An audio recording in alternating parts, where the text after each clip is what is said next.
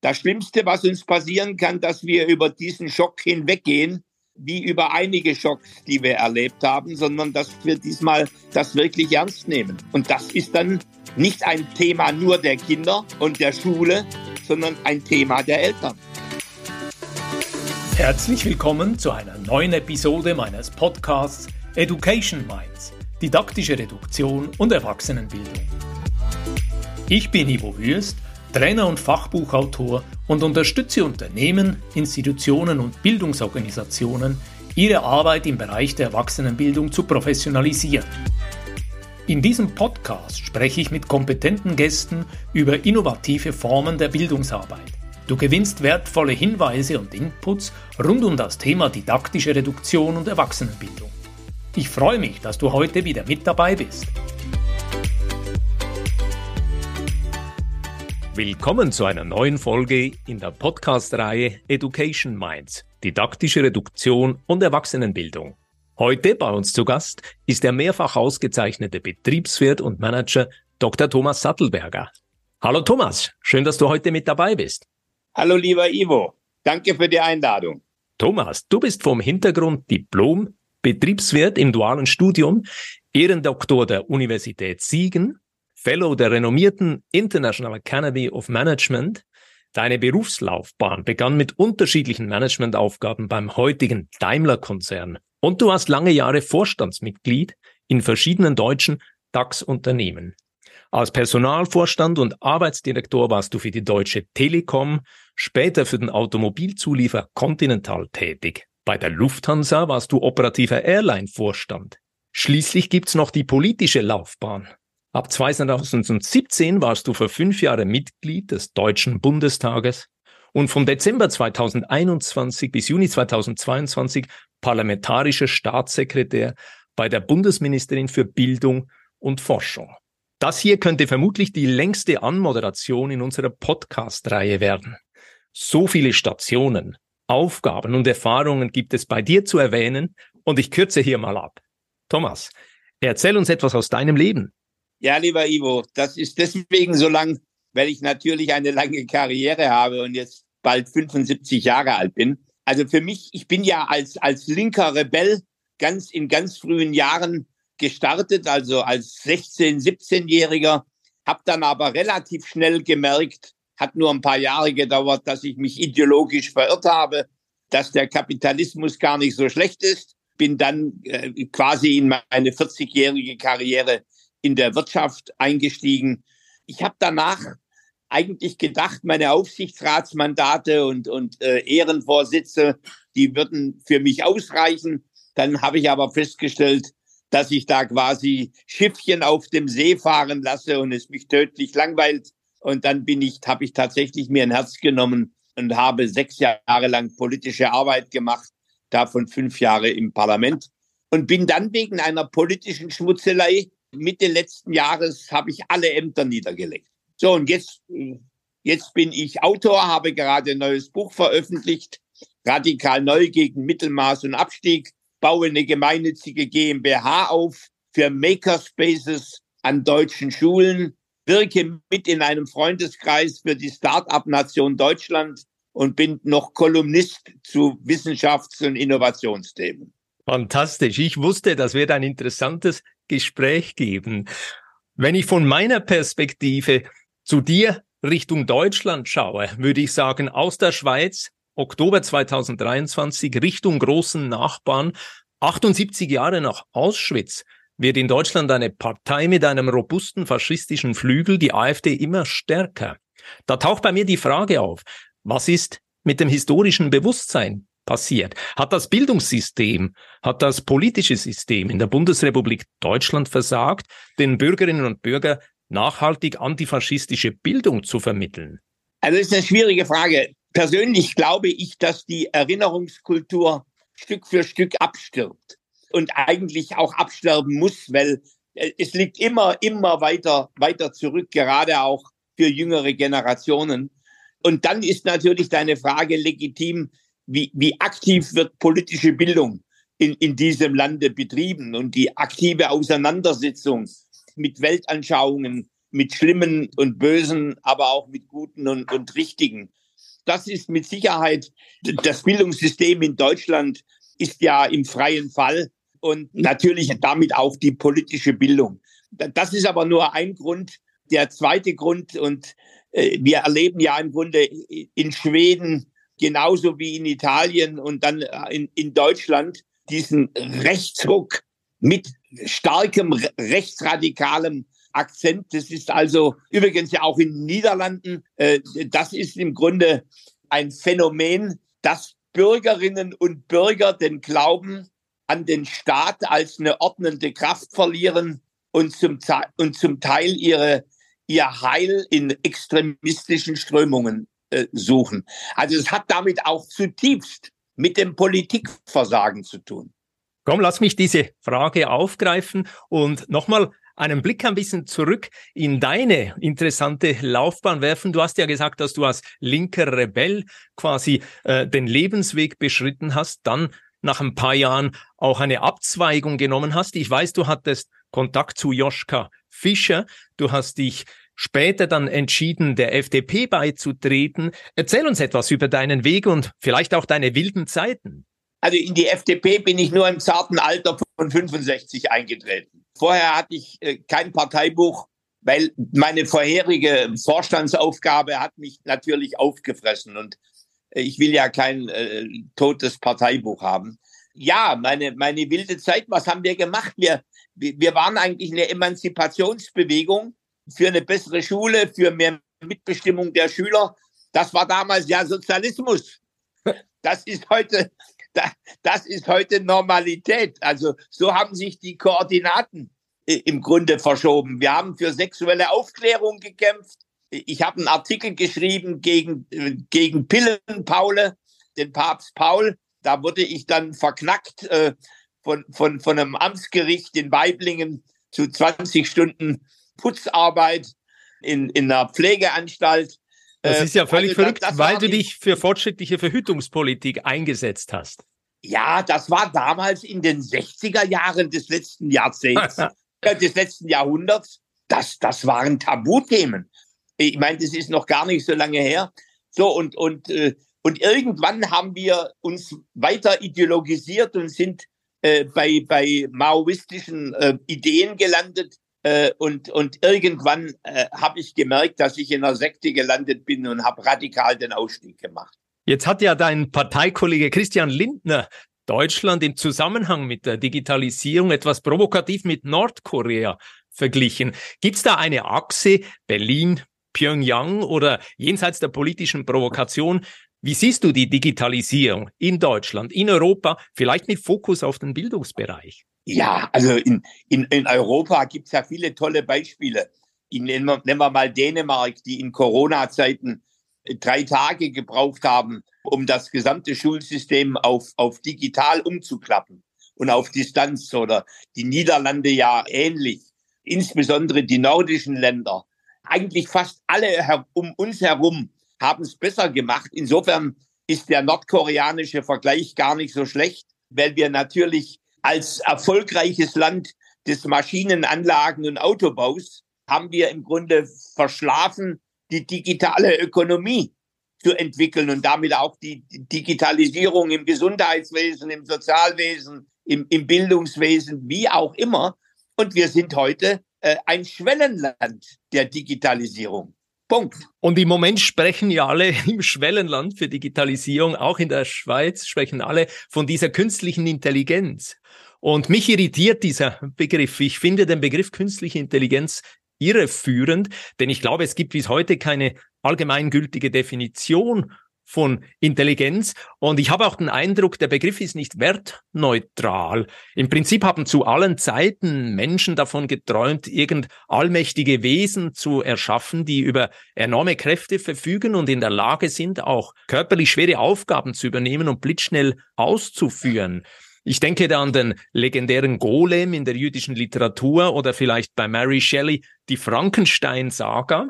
Und ich vermute einfach, falsche Begriffe führen tendenziell zu falschen Vorstellungen und falschen Schlussfolgerungen. Und heute beobachte ich wieder, dass ganz viele sich fürchten vor der sogenannten KI, der künstlichen Intelligenz. Meine Frage an dich, wie intelligent ist diese künstliche Intelligenz Wo siehst du Chancen? Wo siehst du Gefahren? Also, also zuallererst glaube ich, an dem Begriff wird man nichts mehr ändern können, ob man ihn mag oder nicht mag.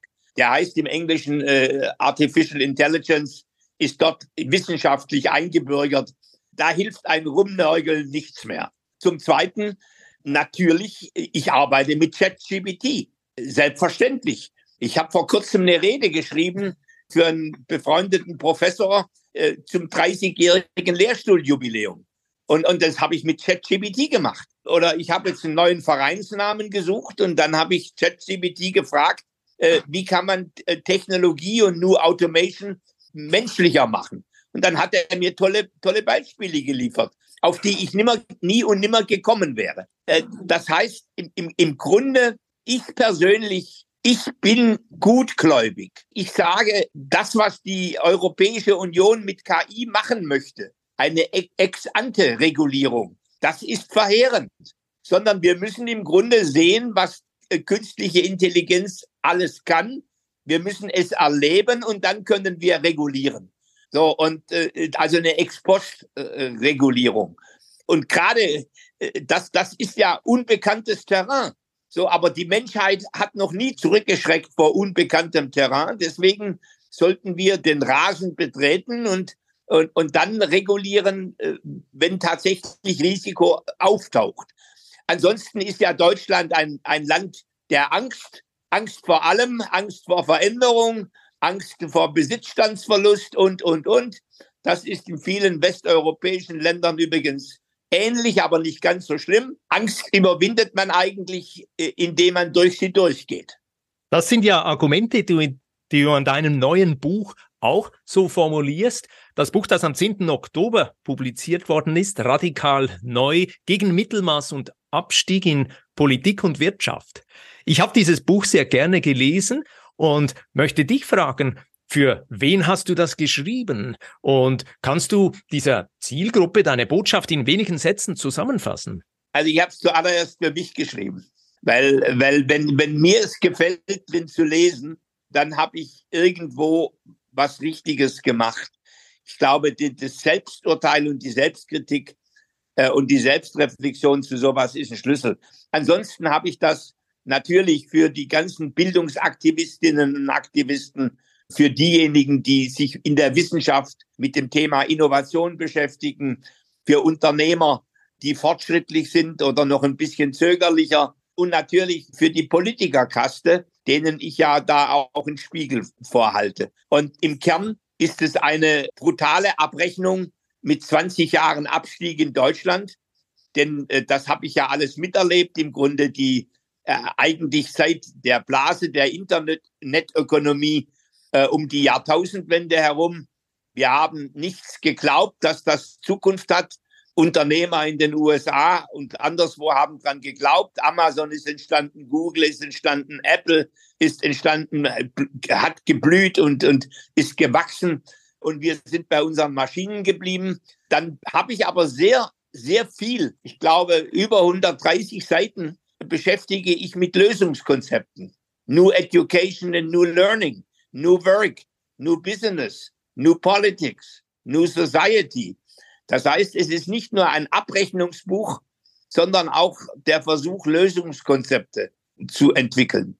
Lass uns diesen Faden hier aufnehmen, Lösungskonzepte, denn das ist für dich, so habe ich den Eindruck ja auch, eine Art Lebensthema und bei dir ist das auch so das Stichwort Potenzialentfaltung. In deinem Buch gibt es nämlich ein Kapitel New Education und New Learning. Und du schreibst dort, dass Lernfähigkeit ein entscheidender Faktor ist, wenn es darum geht, wie lange Organisationen oder Gesellschaften überleben. Und du hältst dort auch fest, dass Lernfähigkeit sich nicht nur dadurch auszeichnet, Neues zu lernen, sondern auch obsoletes, veraltetes Wissen zu verlernen hinter sich zu lassen. Und es gibt eine Stelle, wo du dich auf Peter Senge beziehst und postulierst, wir müssen die eigenen mentalen Modelle immer wieder auf den Prüfstand stellen und notfalls zertrümmern.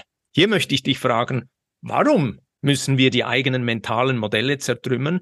Welche Probleme bringen die alten Modelle denn mit sich? Und muss wirklich alles new sein oder gibt es auch alte, in Vergessenheit geratene mentale Modelle, die es gilt, wieder ins Leben zu rufen, um den Abstieg Deutschlands zu verhindern? Also deswegen habe ich ja gegebenenfalls ges geschrieben, gegebenenfalls zertrümmern. Äh, nicht alles zertrümmern, sondern wirklich auf den Prüfstand stellen und dann entscheiden. Denn natürlich, es gibt wunderschöne, äh, tradierte alte Modelle, die man bewahren muss. Es gibt aber auch ganz viele Modelle, die im Menschen drin sind, die einer kritischen Prüfung mit der Realität nicht mehr standhalten. Beispielsweise, wenn wir das Thema Bildung nehmen, ein Land des Maschinenanlagen und Autobaus hat halt eine industrielle Bildungskultur der Reproduktion und der Standardisierung von Wissen, während eine digitale Ökonomie eigentlich eine Kreativwerkstätte bräuchte.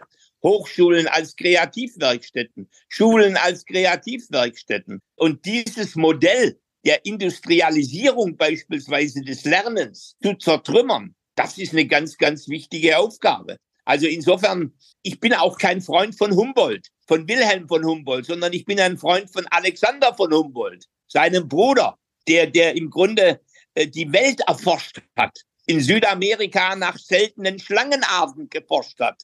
Ja, also wir brauchen mehr, ich, ich habe ja ein Kapitel drin, wir brauchen weniger Wilhelm von Humboldt und mehr Alexander von Humboldt. Aber und, und das ist, das ist Zertrümmerung. Sehr schön. Das klingt natürlich bei mir an. Weniger Wilhelm, aber mehr Alexander. Und in deinem Buch erwähnst du auch den neuseeländischen Bildungsforscher John Hattie. Er hat in meiner Laufbahn in der Bildungsarbeit auch eine große Rolle gespielt. Und wir hatten in der Schweiz in Zusammenarbeit mit pädagogischen Hochschulen gut besuchte Lesungen und Diskussionen zur deutschen Übersetzung von John Hatties Buch Lernen sichtbar machen organisiert. Du schreibst, Hattie spreche von den Eltern nicht als die ersten Lehrer, sondern die ersten Lernenden.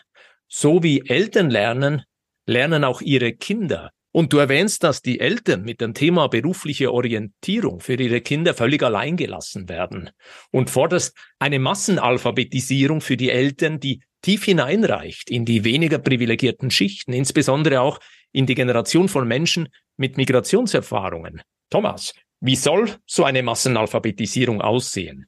Also das ist natürlich, ich vermute mal, das ist weniger ein Schweizer Thema, sondern eher ein deutsches Thema, weil wir die, die auch die kulturelle Integration der vielen Migrantinnen und Migranten nicht bewältigt haben und gleichzeitig auch die soziale Durchlässigkeit im Bildungssystem nicht geschafft haben und es auch nicht geschafft haben, unsere Berufsausbildung so attraktiv zu halten, wie es beispielsweise in der Schweiz oder in Dänemark oder in Österreich ist. Ja, äh, dieses, dieses Bild der, der, der Massenalphabetisierung, das ist, das ist natürlich zutiefst ein Thema, das nicht der Staat bewältigen kann, sondern wo im Grunde die zivilgesellschaftliche Organisationen entstehen müssten, die sich dieses Ziel tatsächlich setzen. Insofern ist es wahrscheinlich einer der utopischen Teile äh, meines, meines Buches, weil wir natürlich von, von dem Thema sehr, sehr äh, weit weg sind. Aber wir wissen natürlich, dass das kulturelle Kapital der so sozialen Schicht, in die, die ich hineingeboren werde, zutiefst meine berufliche Entwicklung prägt. Und wenn dann die Eltern dieses kulturelle Kapital für zu gering betrachten, für ein Studium oder für eine qualifizierte Berufsausbildung, dann sind diese Wege häufig verschlossen. Mütter haben, äh, so gibt es zumindest eine deutsche Studie, gerade mal äh, acht Berufe für ihre Töchter im Kopf. Von der Einzelhandelskauffrau bis zur Zahnarztgehilfin. Da ist jetzt kein fortschrittlicher, nach vorne gerichteter Beruf dabei, äh, der, der, der mit Mechatronik oder mit Digitalisierung zu tun hat.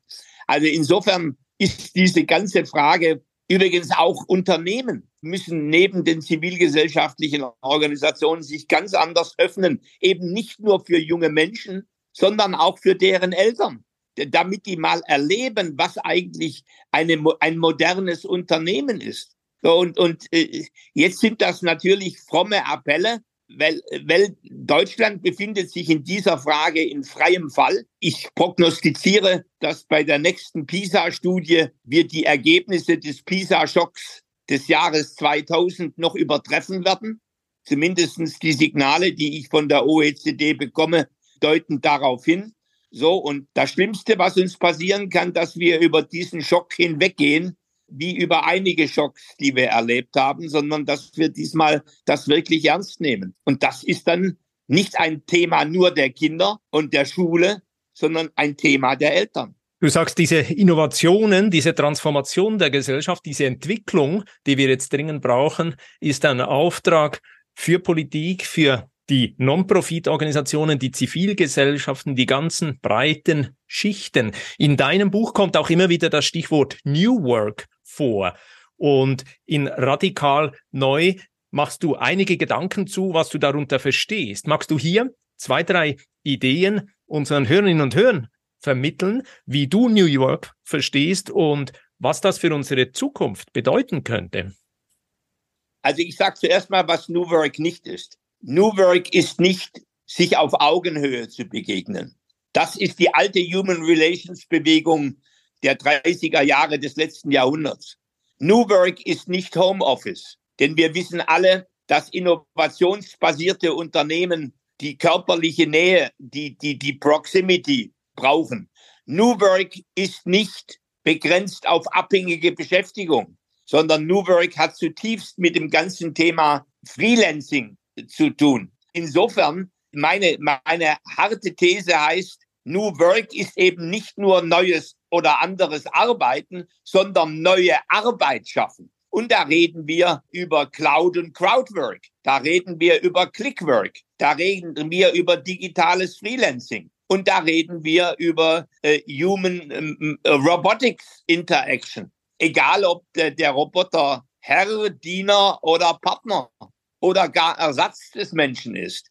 So, und, und, und das ist die wirkliche Auseinandersetzung, die wir im digitalen Zeitalter führen müssen. Und natürlich hat das Thema auch mit, mit Strategieteilhabe zu tun, mit dem Thema diskriminierungsfreie Vergütungs- und Beförderungspolitik, mit dem Thema Hochleistung und Ruhephasen von Organisationen äh, und natürlich auch mit dem Thema Souveränität zu Zeit, Ort, Partnern, Stil, vielleicht auch zu, zu den Themen des Arbeitens. Also insofern, ich spreche im Grunde von den großen Verzwergungen des Themas New Work und, und, und versuche den Blick zu weiten, dass die Personalabteilungen, äh, die ja mehr und mehr verkümmern, dass die nicht wie Klempner und Klempnerinnen äh, dieses Thema New Work anschauen. Fantastisch, wunderbar. Thomas, lass mich an dieser Stelle einmal zusammenfassen, über was wir heute im Podcast gesprochen haben. Du hast gesagt, Schulen, aber auch Hochschulen in Zukunft verstärkt als Kreativwerkstätten neu denken. Stichwort weniger Wilhelm, aber bitte mehr Alexander von Humboldt.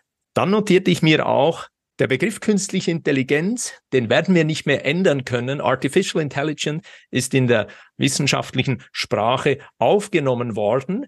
Und wir könnten allerdings Intelligenz auch so verstehen, innovativ sein, Regeln brechen, sich für das im Moment noch Unbekannte uns zu interessieren. Intelligent sein würde dann bedeuten, dynamisch unterwegs sein, global denkend und grundsätzlich uns Menschen als abstraktions- und entwicklungsfähig sehen. Und schließlich diese industriellen oder aus der industriellen Zeit stammenden Schulungs- und Lernmodelle je nach Situation auf den Prüfstand stellen. Und du hast gesagt, dir ist wichtig, gegebenenfalls zertrümmern oder aber auch anknüpfen an Modelle, die sich bewährt haben und diese völlig neu interpretieren für eine zukunftsfähige Gesellschaft. Habe ich das Wichtigste erfasst? Gibt es Ergänzungen von dir?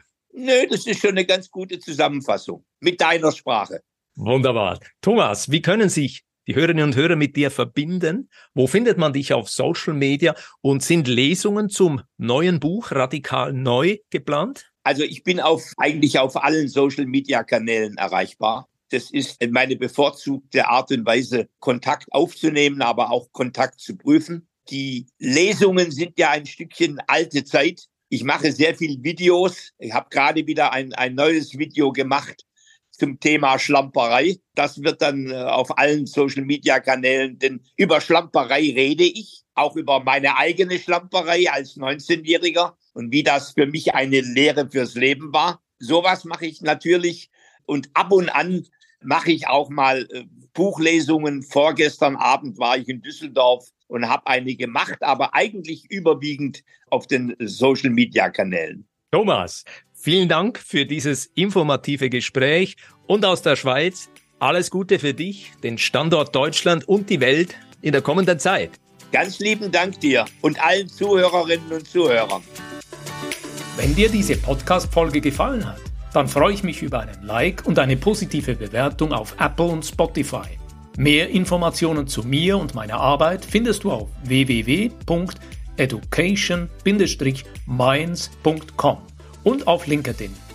Alle Links findest du immer auch in den Show Notes. Ich freue mich, dich auch in der nächsten Episode wieder mit dabei zu haben.